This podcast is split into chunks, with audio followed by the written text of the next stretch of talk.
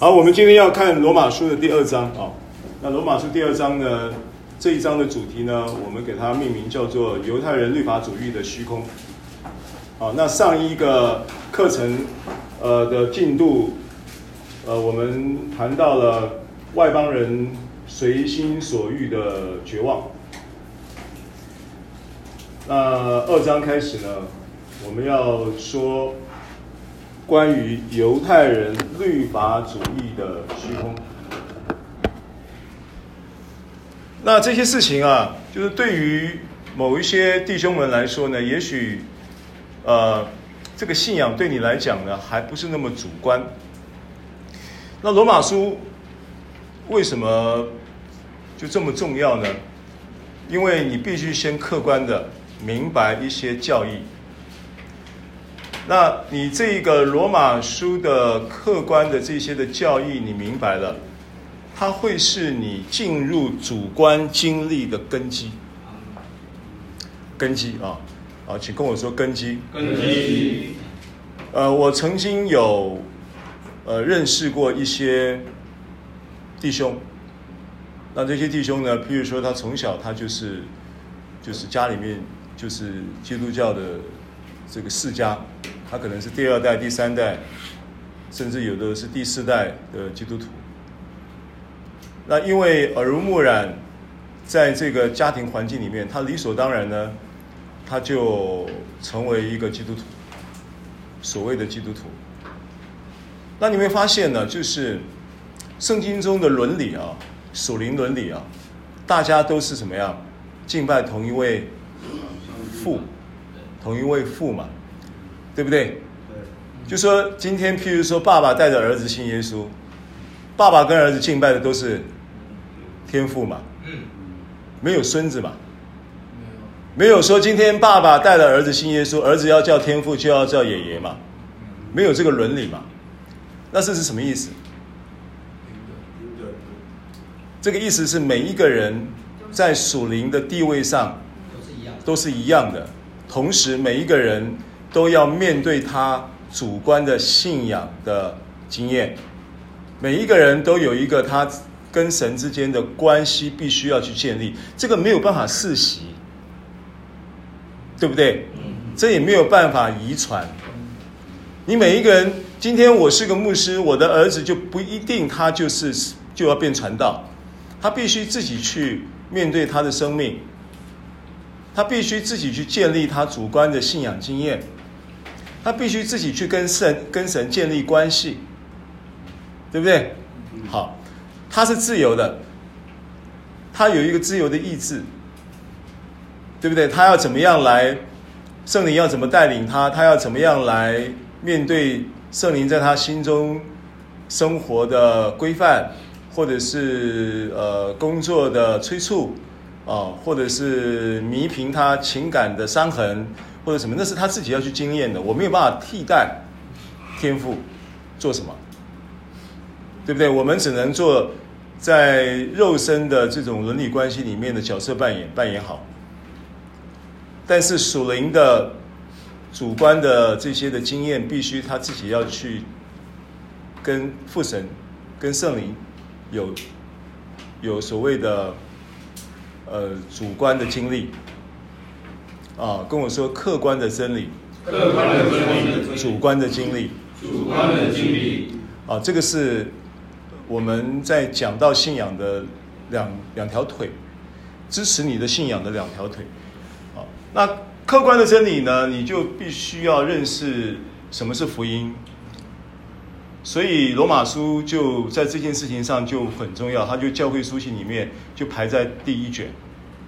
按照时间序来说，《罗马书》是主后大概五十六七年写的，它并不是呃头几卷书。头几卷书的话，应该是主后差不多四四十六七年。啊，像《天山罗尼家前后书》是比较早写，但是它却摆在后面。啊，那这个是我们在提到《罗马书》的导论的时候。呃，给大家的有这样的一个概念。那我今天再强调一下，就是，呃，它是蛮重要的。对于你在信仰的历程上，它是扎根的东西。那你这些根基有了，你不会碰见某一种情况，就是我刚刚讲的三四代基督徒，他就是跟着混嘛。反正父母亲都是基督徒，爷爷奶奶也是基督徒，阿公阿嬷也是基督徒。这种世家，尤其是长老会系统很多。那我认识这样的弟兄，他但是他跟神并并没有建立直接的关系，所以在信仰他是飘的，是没有根的。啊，他也不，他对于教义呢也没有这么没有这么清楚。啊，甚至他认为信仰对他来说就是一个道德规范，仅止于此。啊，但实际上，呃，当然不是只有这样子。所以我们会看到有一些生生命就就是到后来就会有扭曲，啊，我也认识一些年轻人，他在这样的背景里面，他可能去做了传道人，但是他到后来他真正遇见耶稣以后，他四十岁，从从四岁开始信耶稣，到四十岁才才真的去经历到耶稣。然后呢，四十岁以前，他二十几岁当传道人的时候，他把它当做什么呢？当做一个职业。就当传道人，就当做一个职业，他他自己做见证的，哦，一个一个牧师做见证，他当传道人的时候，他就是因为他的家庭是这样的家庭，所以他认为选择传道人这条路就是选择一个职场，选择一个工作，啊，就是这样的一个观念。那也有一些，譬如说，也受了很好的信仰训练，可是呢，没有根基。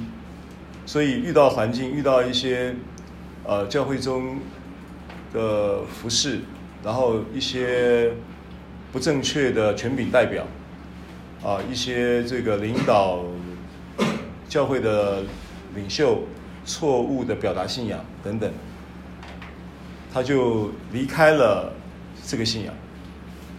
哎，他就就说我不信耶稣了，我不信了，我有有这样的人了。啊，有人不信后来反信吗？不信反信的很多啦，就是信了以后不信的这个也有。那我现在讲这个重点的意思是说，重点的意思是说根基很重要。跟我说根基很重要，根基很重要。教育的根基呢，就是呃，我们现在在进行罗马书，所以我希望这样子说一说呢，让你对罗马书提高对于罗马书学习的意愿。也许呢，有些东西你觉得这跟我。这个犹太人的律法主义跟我啥关系啊？没有错，犹太人律法主义跟你不一定有直接关系。但是其实人在选择了分别善恶树，啊，就是知识善恶树的果子吃了以后，知识善恶树其实它就预表这个律法，它就是预表律法。然后生命树就是预表恩典，在伊甸园的时候。所以人在生活、生命的选择、选择，在当年这个亚当选择的分别善恶树的果子吃了之后，就已经对他对人类的生命产生了影响。人类就在被定罪的情况之下，然后就活在知识善恶的这个逻辑里面。这个整个社会、整个世界的体制就是这样子形成的，就在是知识善恶的逻辑里面。那知识善恶的逻辑里面，在被定在，因为神的标准，神的律法标准，是不是神要追究的，或者是神要要去查验的人的生命，不是查验人的行为。你的行为是一件事，但耶和华看人不像人看人，人是看行为，人是看外貌。耶和华也看你的行为，看外貌，但是他更看你的内心。所以恩典的原则是，他希望你能够从心里面就能够得到释放，就能够得到自由，就能够得到平安。然后呢，你在得着了这一个自由、这一个平安的生命之后呢，你自然就会。行出神要我们行出来的那些的结果，所以在恩典的原则底下，生命树的前面，生命树的概念就是人有了里面的心理的改变，心理的生命重组、重构，然后自然就能够活出新的生活样式，对不对？这个是恩典的逻辑。那律法的逻辑呢？它是从外面。那从外面的行为不被定罪，不代表你里面的问题得到了解决。因为从外面让你知道说你没有办法，行为是没有办法完全的，因为的原的原因是因为你需要基督做你生命树的果子的选项。所以当你选择分别三样树的时候，就是选择不要神，我可以靠自己。当你选择知呃这个生命树的时候，就是选择选择基督，选择神，啊，要靠神。这是两个逻辑。所以在神国的逻辑里面呢，它有一个系统，有一个制度；在地上的国呢，也有一个制度。那这这两个制度，这两个逻辑呢，一个就是生命树所预表的，一个就是。分别善恶树所预表的，大概就这么一个概念。所以到了罗马书的这个前头，呃，前面我们提到的关于这些呃观念的铺陈呢，啊，就是呃外邦人在随心所欲的绝望里面有这些罪的问题。那这些罪的问题呢，大到让人觉得这个骇人听闻的罪，对不对？小到违背父母，然后的这个什么没有亲情，啊，对亲属很冷漠，这种神也都算是罪啊。所以大小的罪在神看都是罪，都是一样的。对，违背父母的跟犯奸淫的，他的刑罚是一样的，代表在神眼中看起来这个罪是一样，都是罪。那当把这个部分做了一个阐述之后，它其实呢，重点都还是为着要铺陈这个福音。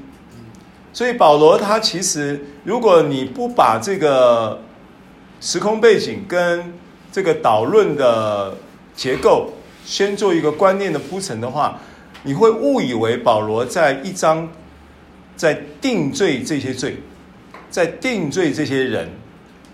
所以有很多人在使用这个罗马书一章的经文的时候，拿来也当这个律法的棒子去给人给人当头棒喝。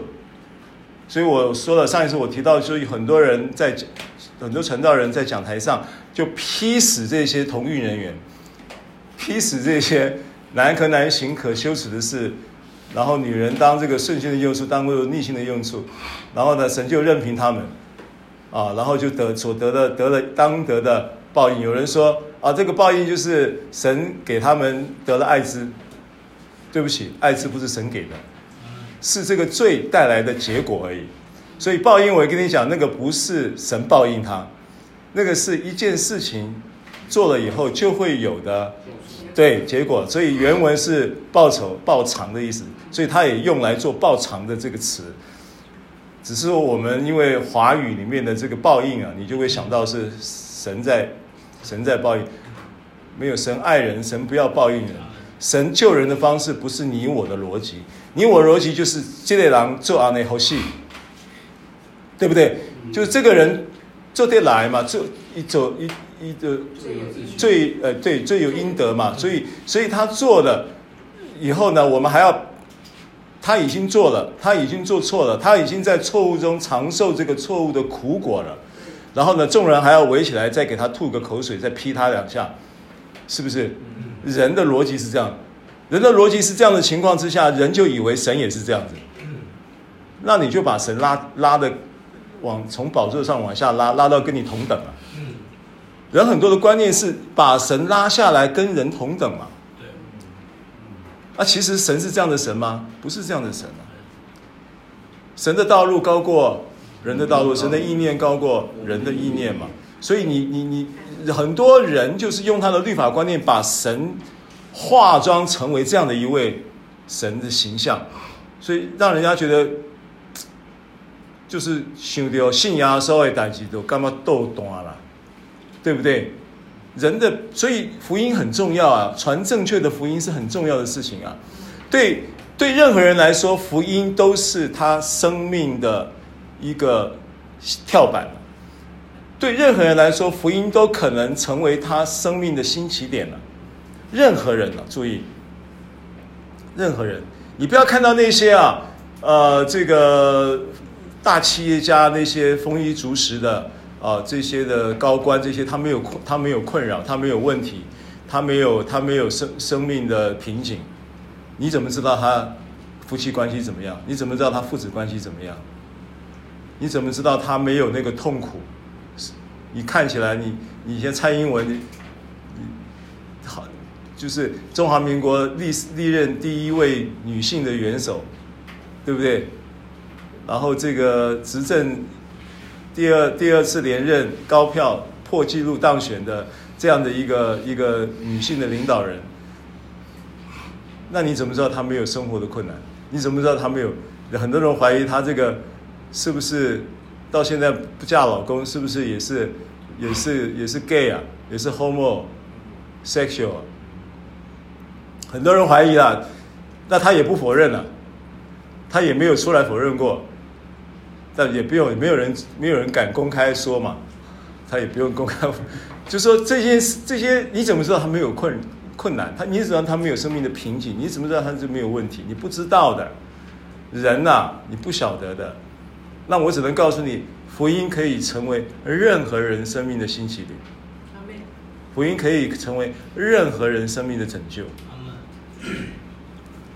啊，所以对你们来说呢，你理解福音，你可以自己在福音的真理中得到自由。然后对你来说呢，你坐在这里听这些福音，不一定在其他的戒毒机构就可以听得到。我只能这样告诉你。不是说我们很厉害，是我们被你坐在这里是被神拣选的。那平安讲，神透过我们在这里教导你。你要知道，我们在教导神的话语的时候，我们必须要有一个很重要的 sign。这个 sign 就是记号的意思了。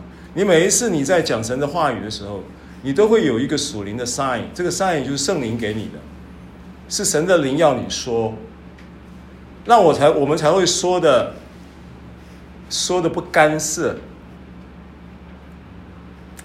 我们说的才会顺畅，说的才会言之有物，说一句套一句行话说才会有恩高。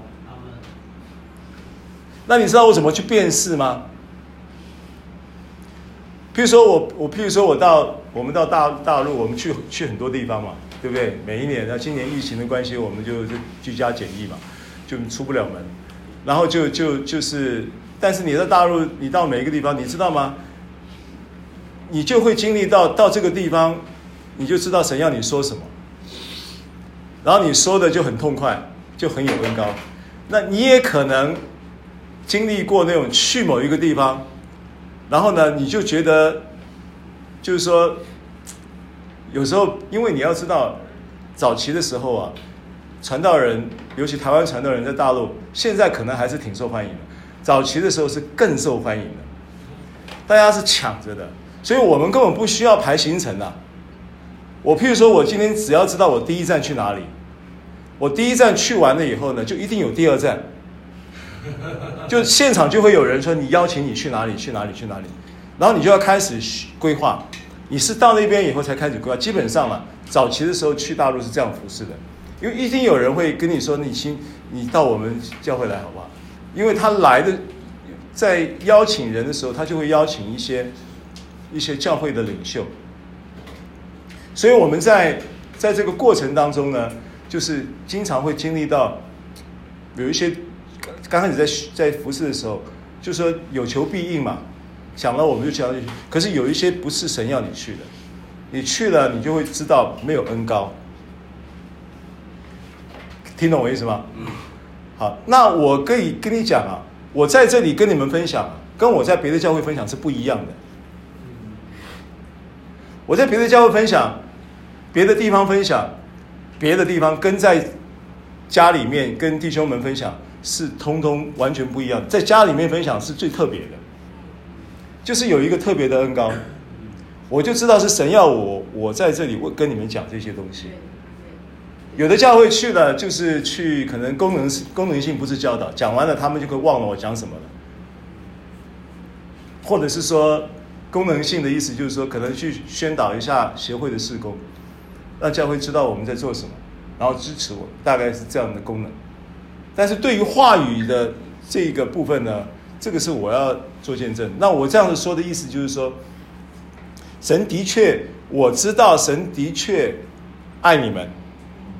并且要把福音透彻的让你们明白，让你们的人生能够得到真正的自由，然后呢，能够有根有基的成长。好，所以我想花一点时间跟大家做一件观念上的铺陈跟沟通啊。我们进入经文，罗马书第二章，第二章呢，呃，蛮就是内容还蛮多的了哈。那我我们呢不赶时间呢，就是说在我们在这个家里面呢，在分享啊，就没有这么多的限制啊，比较自由。那我们盼望就是能够把这个罗马书的教导啊，能够有一个比较细致的啊，比较完整的一些的分享啊。那第二章的经文呢？呃，我们就先看第一节了啊。第一节来翻到了吗？好，预备，请。你这论断人的，无论你是谁，也无可推诿。你在什么事上论断人，就在什么事上定自己的罪。因你论断人的，自己所行的一样。啊，首先呢，这一节圣经呢，你要知道，圣经在写的时候呢是没有分章节的，所以呢话呢必须要连着，啊，接着前面的这些话往，然后呢顺下来看，那这是第一个。那保罗在前面。一章，尤其是十八节到三十二节这个段落里面，我们给他定了一个这一这一章这个段落的名称，就是外邦人随心所欲的绝望。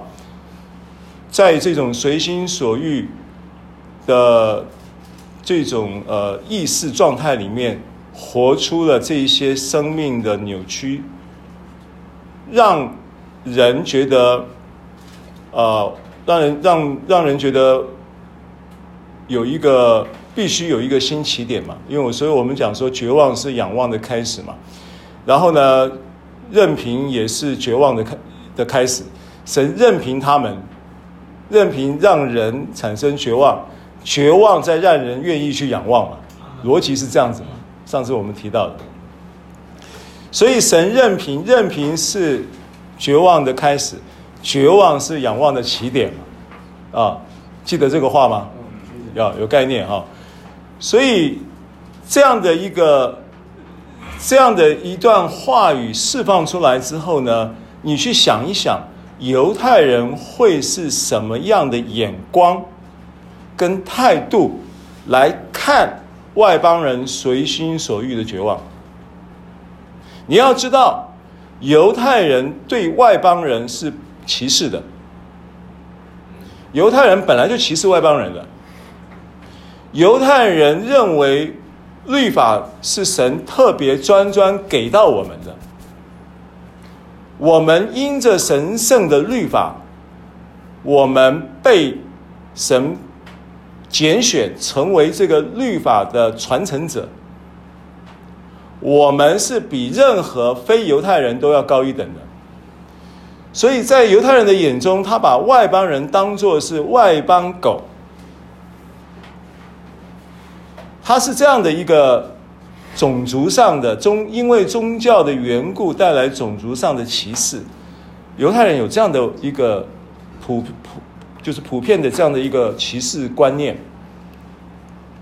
这是这是一个背景，所以犹太人假设以一个犹太人来讲，他在他在听或者是看这个书信中对于外邦人随心所欲绝望的表述的时候，他会是什么样的态度？他可能说得好，骂得好。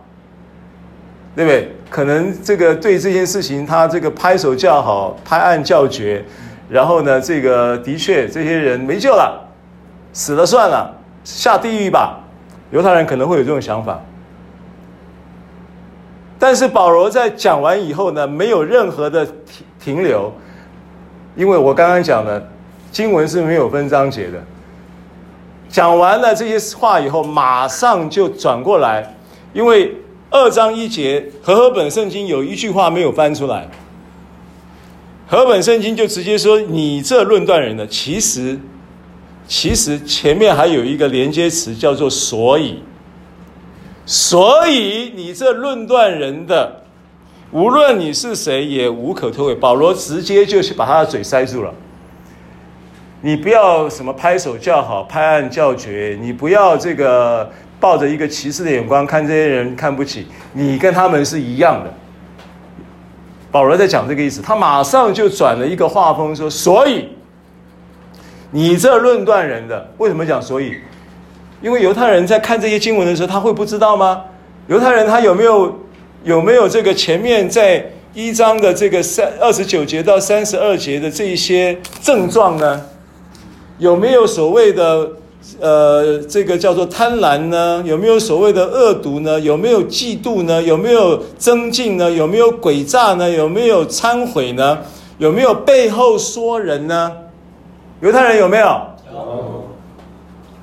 所以保罗就直接讲：所以你这论断人的，你论断，保罗已经知道他在他在讲这些应该邂逅的论断话语，他心里面已经冒出来，所以马上就。话就转过来，就说你 shut up，你不要论断了，免得你跟他一样，你没有高人一等，理解吗？这个经文就这么这么看的。好，所以呃，在第一节的这个经文里面，这节经文就说出了什么？保罗在。保罗在在用这一这个这个话哈，直接直导黄龙的告诉他们：你的歧视都是虚空的，对不对？律法主义的虚空，第一个首要的虚空在歧视。歧视怎么来的？对外邦的歧视来自于什么？来自于他的自义嘛。自义啊，自以为是，自以为高人一等，自以为这个血统是犹太血统不一样。其实，你有律法，在律法之下，对不对？外邦人也好，犹太人也好，通通都被定罪了，跑不掉的。这是第一节啊。所以他这边讲到论断的时候呢，论断这个字你要稍微有一个概念啊，因为这个这一段圣经里面出现了类似的字啊，出现了蛮多次的，你要稍微有一个。辨识啊，就是他讲到了论断嘛，你这论断人的这个论断，这个论断呢，它的原文编码呢是二九二九一九，希腊字的字典的原文编码啊，然后呢，它叫 Carino。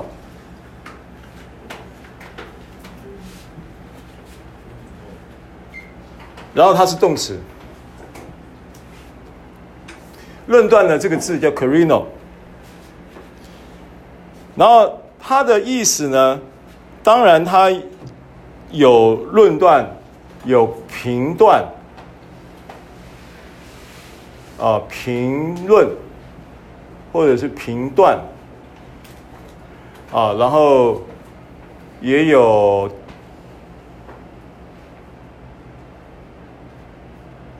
定罪，有有这个意思，论断有这个意思。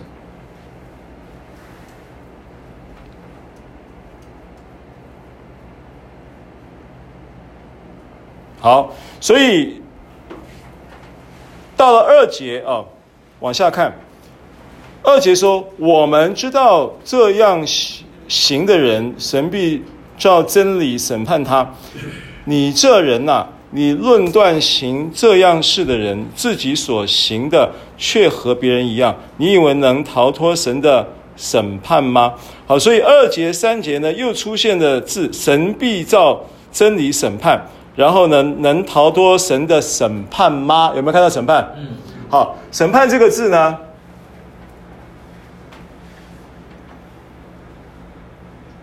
审判这个字，它的原文呢，就是呃，叫做呃，编码是二九一七，所以你看到编码是很近的，它一定是相关的字，对不对？然后叫 Karima，。一个是 Carino，一个是 Karima。那 Karima 呢？它是名词，这个是动词，所以这个字是名词。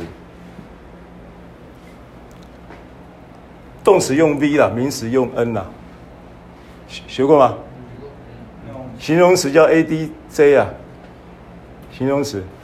副词叫 ADV 啊。好，说明一下哈。好。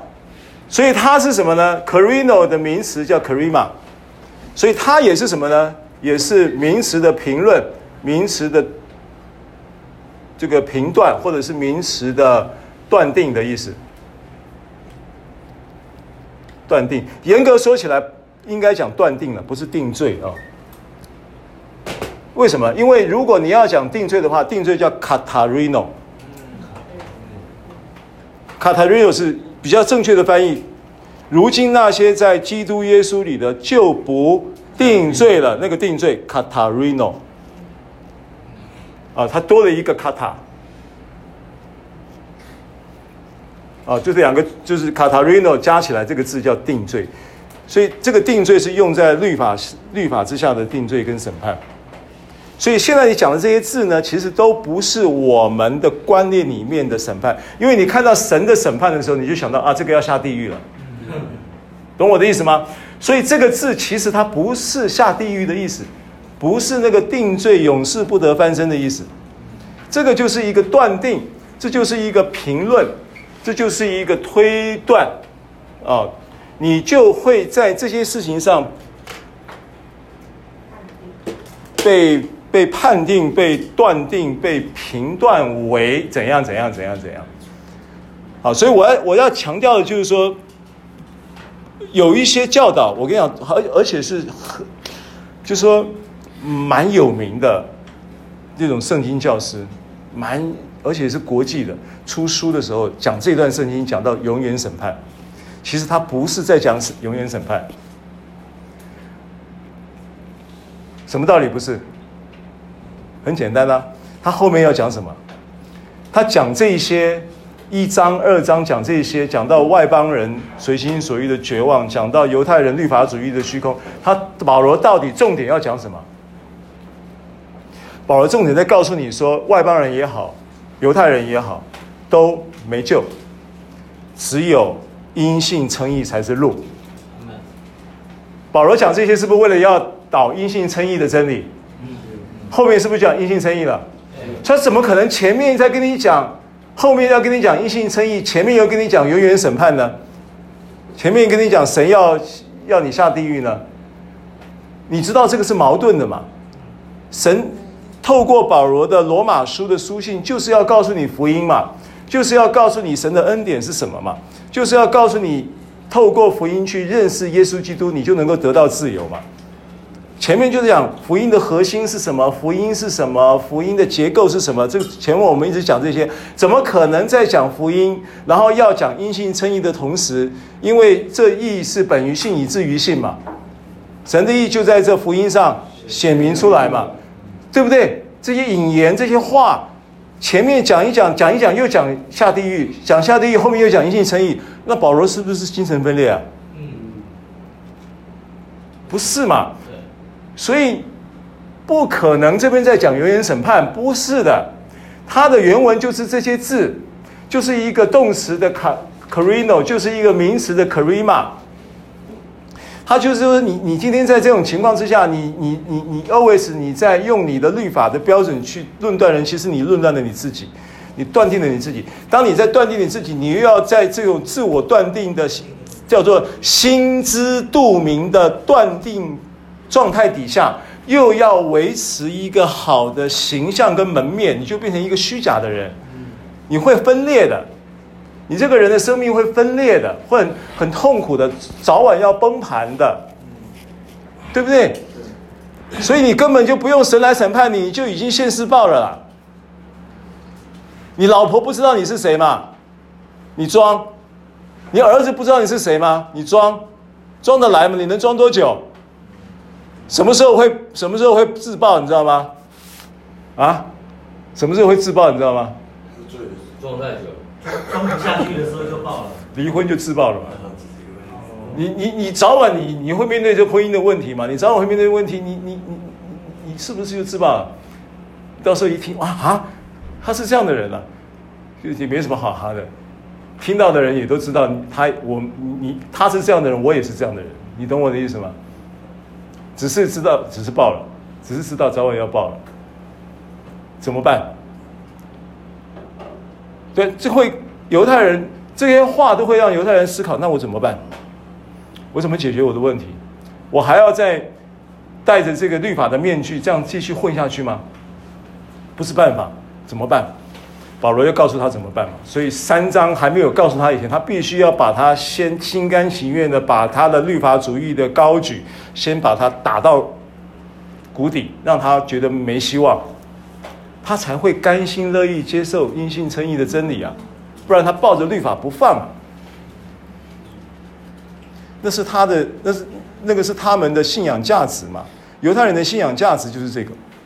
那你要我放弃律法主义，我就觉得我就就已经好像是脱光衣服一样，我就觉得羞耻嘛。我就要拿无花果树的叶子编当做裙子。无花果树是有启示的，无花果树预表的是以色列人。无花果树预表的是以色列人，以色列的在圣经中讲到无花果树开花的时候，你就知道夏天近了。耶稣在马太福音二十四章预言这件事情的时候，意思就在讲无花果树开花，就是指着以色列复国。无花果树开花的时候，你就知道夏天近了，因为那时候神耶稣在马太福音二十四章讲末世。讲末世，人家问他末世会是如何？他说：“民要攻打民，民要国要攻打国，对不对？”然后无花果树开花的时候，你就知道夏天近了。夏天近了什么意思？就是主要来了。所以以色列复国，你就知道主快要来了。以色列什么时候复国？一九四八年嘛，主快来了。然后他就说：“挪亚的世代怎么样？怎么样呢？”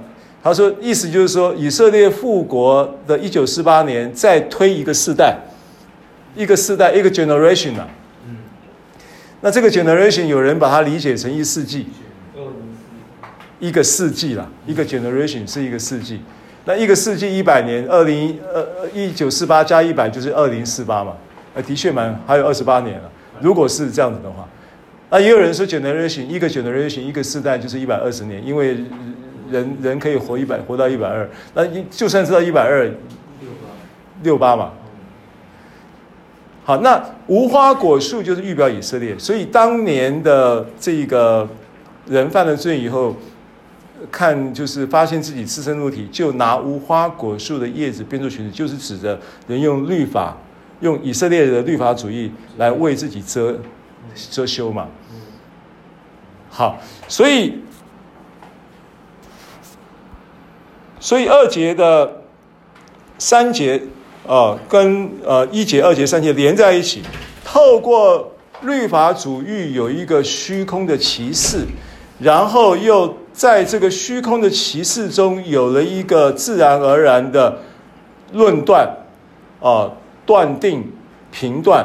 但是当你在在自自然而然的论断中，因为律法主义使得你。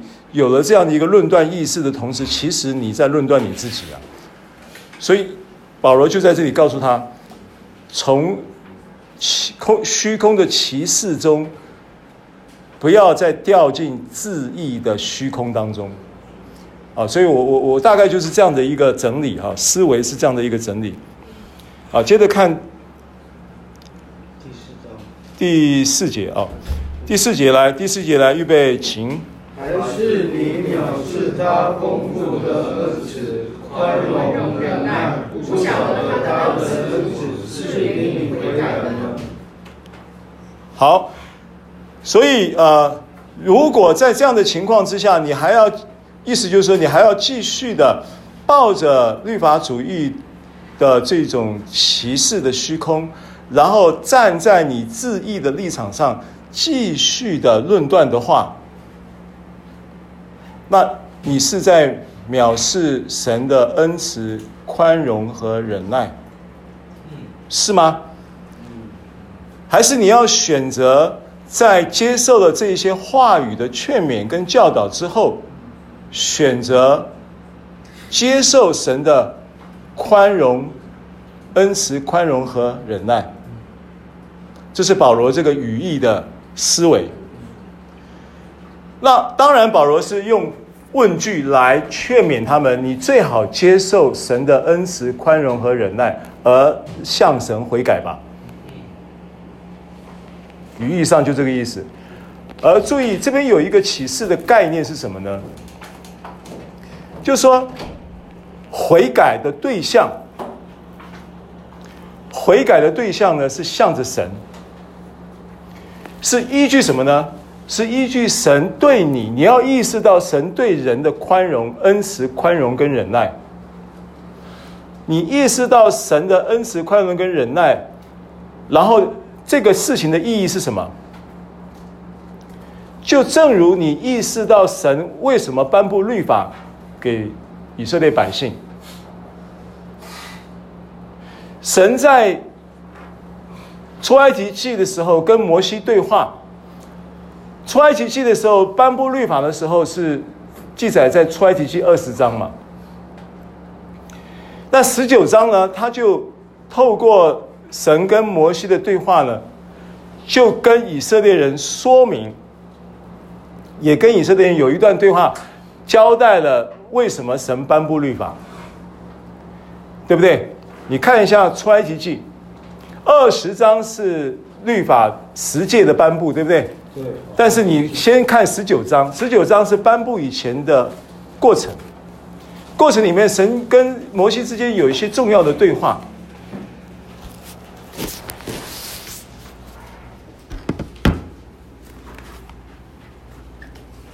这个对话呢，在。五节可以从五节开始看，《出埃及记》的第十九章，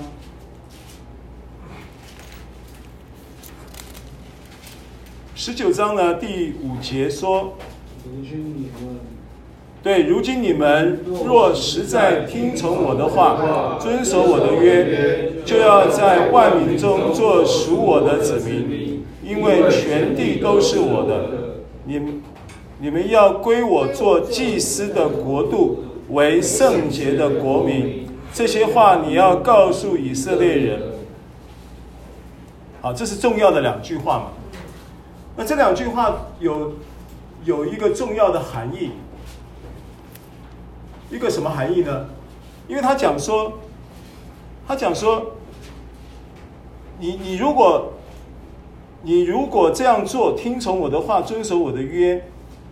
他就要怎么样呢？他说就要在万民中做属我的子民。万民是指的什么？万民是指的所有的人类嘛？是不是？对。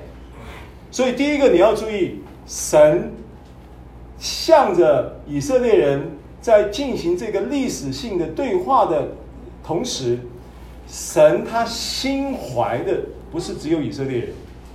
神心怀的是万民，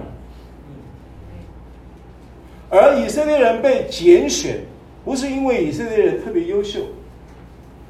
你要知道那个时候，那个时候的那个时代，假设我们讲这个时代，我们讲现在这个时代好了。现在这个时代，现在这个时代最强的国家是谁？美国。对，美国所所得最高的是美国的人民，对不对？GDP 啊，哦，GDP 我不太确定啊。美国的美国的贫穷线还还蛮蛮那个的哈、哦。好，总之，如果现在我们要讲现在的万民里面，美国是不是所有的这个万民的万国的 nations 的这一些对象里面，它是最强的？那当时呢？当时神在跟摩西对话的时候呢，最强的是谁？埃及啊。当时神跟摩西对话的时候，那个时候世界的强国是埃及。埃及文化在那个时候就已经是全世界首屈一指了，就已经在盖金字塔了，对不对？所以圣经上描述摩西的时候说，摩西学尽了埃及人一切的学问，说话行事都有能力。但描描述摩西啊？哦，他是从最强的国家诞生出来的。对，领袖。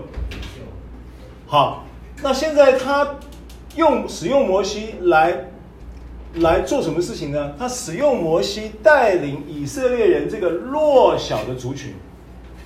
以色列在当时是弱小的，最强大的是埃及。然后埃及的这个整个在因为摩西他过了红海之后在旷野嘛。然后旷野还没有过美丽的时候，你要知道那个整个 area，啊，那个那个那个区域啊，那个区域周围的民族都比以色列要强。以色列是到现在为止都还在列强的环绕中。以色列一直在历史上都是扮演一个被追杀、被追逐、被赶逐、颠沛流离，它的历史就是这样的一个民族。神却拣选了最弱小的，最不起眼的，但是他拣选这个最弱小的、最不起眼的，让你能够透过神在这个当时就是对人类全人类的那一种呃美好的计划跟旨意，因为这个整个事情在伊甸园的时候遭了罪的入侵，魔鬼破坏了。神的创造计划，而创造的这个计划不能遂行的同时，必须要施行 B 计划，叫做救赎计划。所以救赎计划就从摩西，对不对？从先从亚伯拉罕，然后再亚伯拉罕是亚伯拉罕到摩西是一个是一个重要的历史的一个一个一个一个时代吧。亚伯拉罕到摩西叫做叫那个那是一个叫做律法之前的恩典时代，叫做法前的恩典时代，因为摩西才颁布的律法嗯。亚伯拉罕到摩西中间都还都你看到的神的管理原则还在恩典之下，但是当十九章神跟百姓透过摩西在对话的时候。说明了他颁布律法的动机，就是为了要向着万民。他胸怀的是万民，胸怀的是全人类，因为神爱世人，甚至将他独生子赐给他们。世人是不是指万民？是。但是他在向着这个万民的救赎计划的前面，他必须要先有一个 demo。他选了谁做 demo？以色列人。以色列人作为他救恩计划的 demo，而这个救恩计划的 demo 在这件事情上，主要他在讲什么呢？从刚才我们读的经文呢、第五节、第六节，对不对？第五节、第六节，然后，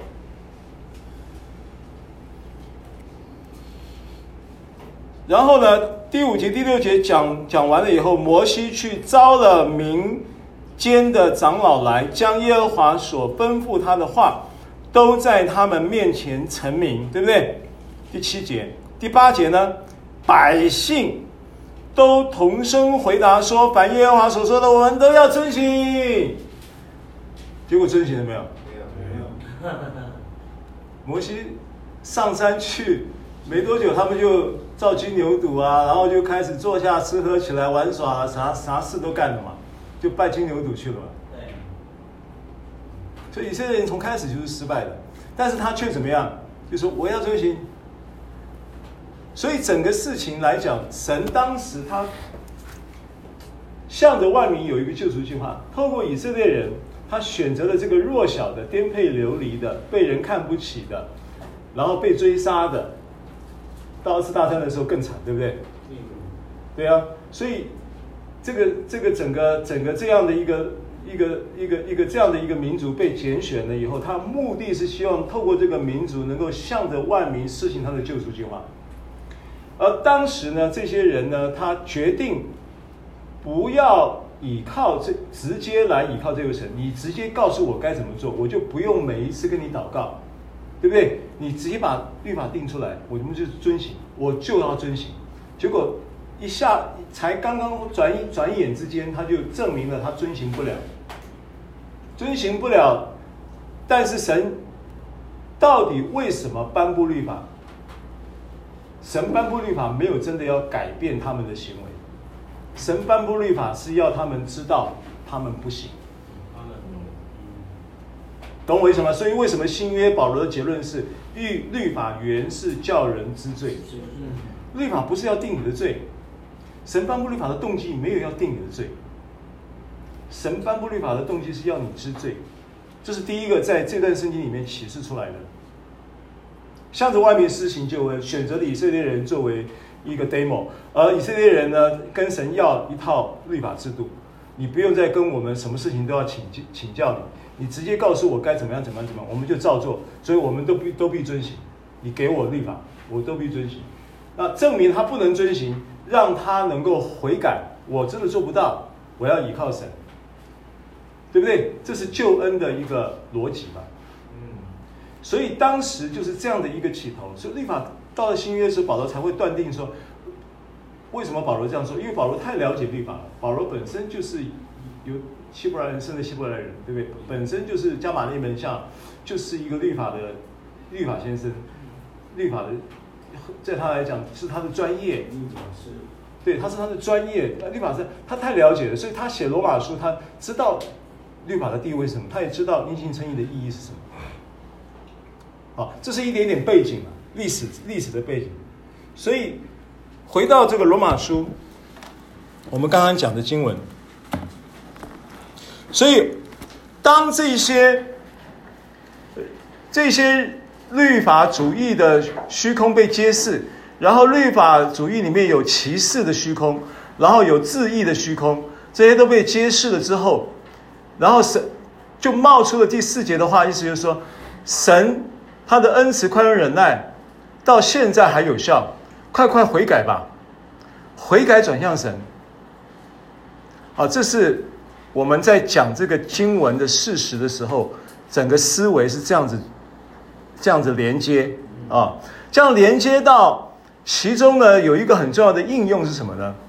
有一个很重要的应用就是说，往往在律法之下的时候，因为律法当时。神透过拣选以色列民，然后让以色列民向着万民能够有一个 demo，demo 什么呢？demo 你们做属神的子民会有多么的蒙福？demo 什么呢？demo 你们来做神的子民会有多么的尊贵？demo 什么呢？demo 你们做神的子民会是一个某一种生命的荣耀。神期待这样子嘛？但是。这个这个方式，这个方式，透过律法行不通，神知不知道？神当然知道啊。透过律法要彰显荣耀，透过律法要彰显尊贵，透过律法要彰显智慧，是行不通的。因为人在律法之下会被定罪嘛，人会在定罪的时候显得无能嘛，所以不会有荣耀，不会有尊贵，不会有这些。神知不知道？神知道，神还这样做，目的是什么？目目的是配合你啊，配合你，让你知道你做不到以后，你才会来转向我嘛。这是我们刚刚提到的逻辑，对不对？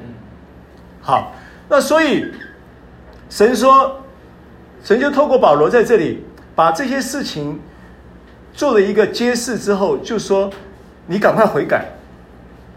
那你的、你的、你这个赶快悔改的这样的一个、这样的一个呼吁呢，还有一个很重要的事情，就是说，因为恩慈、宽容和忍耐是神，是神在他的一个爱的属性跟本性之下呈现出来的性格。他宽容你，他忍耐你。他恩慈待你，这些是他的所谓的这个叫做呃呃，他的他的让你看见、让你感受到的性格。神有这样的性格，而神这种恩慈、忍耐、宽容的性格是来自什么？来自他爱的本性。Amen。Amen。好，所以保罗在告诉他们什么事情呢？保罗在告诉他们说，神还是爱你的。你趁着他的宽，在恩，在他的恩慈、宽容、忍耐之下，快快悔改吧，快快转向神吧，好吧？就说二节三一节到三节这一这三节圣经，你很容易理解。他在讲，你们论断人的，你就会被论断啦。你不要在神的审判之下啦，不要这，然后能够逃避神的审判啦，然后等等的啊、哦，你你这个一到三节你容易理解。但是忽然间跑出第四节，你就会觉得卡住了，这个经文你就卡住了。我再告诉你他的思路是什么，保罗在讲什么，听懂了吗？好，那我刚刚讲了，我说人的悔改是向着神，这件事情很重要。这这边有这第二章四节有一个很重要的应用，这个应用就是说。每一个人都是必须要去认识、理解到神的恩慈、宽容跟忍耐的这一个性格的背后，有一个神爱的本性。神爱你的这一个事情是不会改变的。他因为他爱你，所以他的恩慈、宽容、忍耐会一直呈现出来。然后你要掌握这样的。神所赐给不断的在给机会的同时，要学习转向神。那你学习转向神、悔改转向神这件事情呢，他在生活当中呢，就会有一种人在运用这个这个叫做悔改的这种真理的时候，或者是在学习，或者是在阐述，或者是在是在是在彰显这个真理的时候，其实是会有。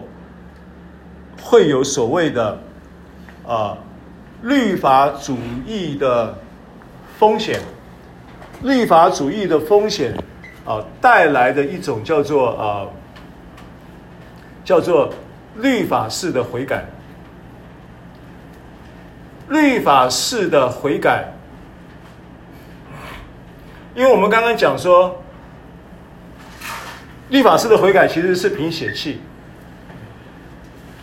这个不是神神神要的，因为神要你借着神的恩慈、宽容跟忍耐的理理解跟体会，而能够悔改转向神。那什么叫律法律法式的悔改？什么叫血气的悔改呢？因为我不知道你对悔改有什么样的行为模式的概念。你认为悔改的行为模式是什么？痛哭流涕。悔改的行为模式是什么？在思想悔改，因为我们有之前教导过悔改，每堂都一样嘛，改变你的想法，对不对？好，那我问你，改变想法，改变什么想法？或者是说，改变想法总要有一个改变想法的思维嘛？对。本来我的想法是 A A 系统的想法，我要改变的是 B 系统嘛？那这个 B 系统是指什么系统？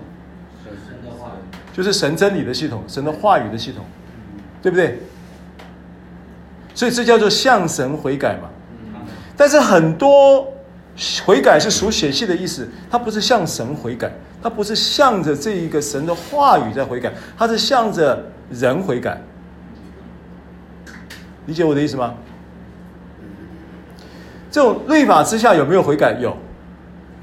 但是律法之下的悔改呢，是血气的悔改，不是向着神的悔改，是向着人的悔。好，那我举个例子，什么叫做向着人的悔改？浪子的故事，你们都有印象吗？有。他醒悟过来，然后他就说：“我要起来。”最后就是说：“于是起来，起来就往他的父父家那里去。如果路路上遇到了蔡新昌，蔡新昌说：‘哎呀，你怎么兄弟啊？你怎么现在过日子过得这么惨啊？太惨了，太惨了，太惨了！你不需要这样过日子，来来，你到我家，我接待你。’”给你吃，给你喝，早上还要陪你唱歌。那很可能这个人就回不了家了。对对，这个人就被蔡新昌接待到家里面了。不知不知道，没有我不知道后果怎样，不晓得。这要看蔡新昌是怎样的人嘛，对不对？蔡新昌为什么要接待他？目的是什么嘛？这不晓得嘛。那对于这个蔡新昌来讲，他是好事啊，他是好意啊，他是好意啊。蔡新昌好不容易这个叫做什么？平常都是平常都是这个呃对人不理不睬，然后这个平常都是呃现实冷漠。那一天忽然间突发爱心，接待弟兄，圣灵感动。对不对？突然间那个，那不是好美事一桩，好事一桩吗？但是很可能他就回不了富家呀。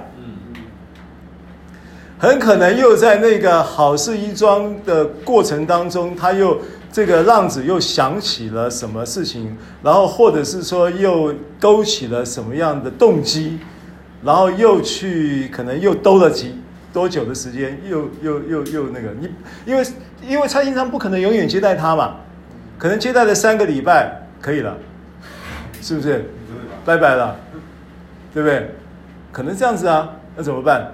那他就下一个阶段，他可能又跑去呃这个放牛去了。本来放猪嘛，又跑去放牛去了，干什么去了？你不晓得，你不晓得他三礼拜会有很多想法会改变的嘛。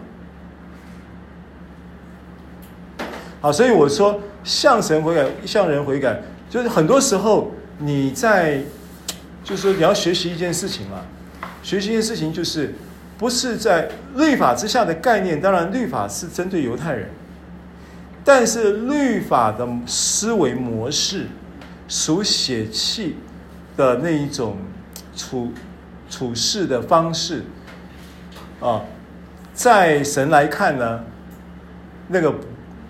那个没有价值。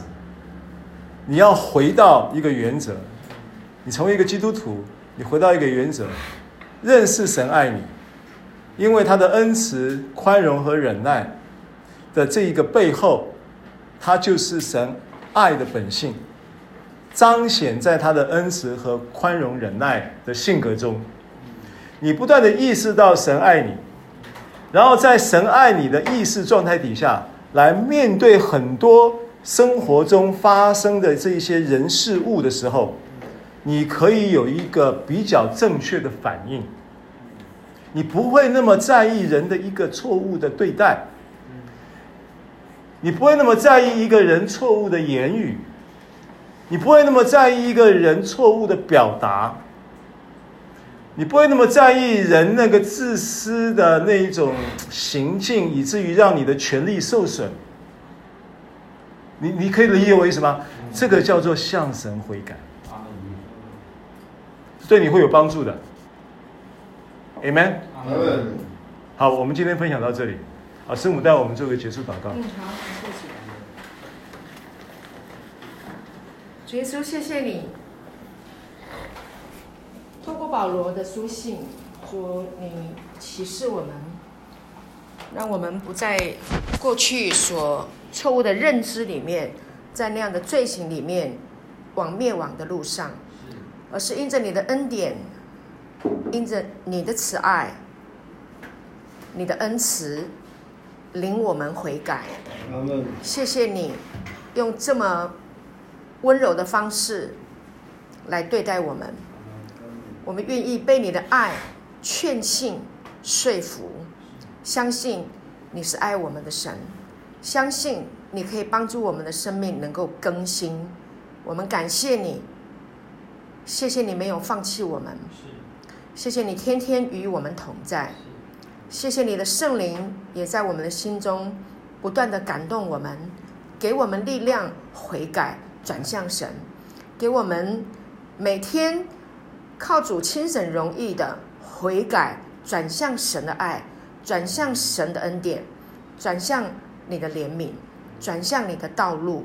感谢你。愿你的真理在我们当中不断的被启示开来，主，当我们得着这个启示的时候，主就能够驱使我们走上艺人的道路。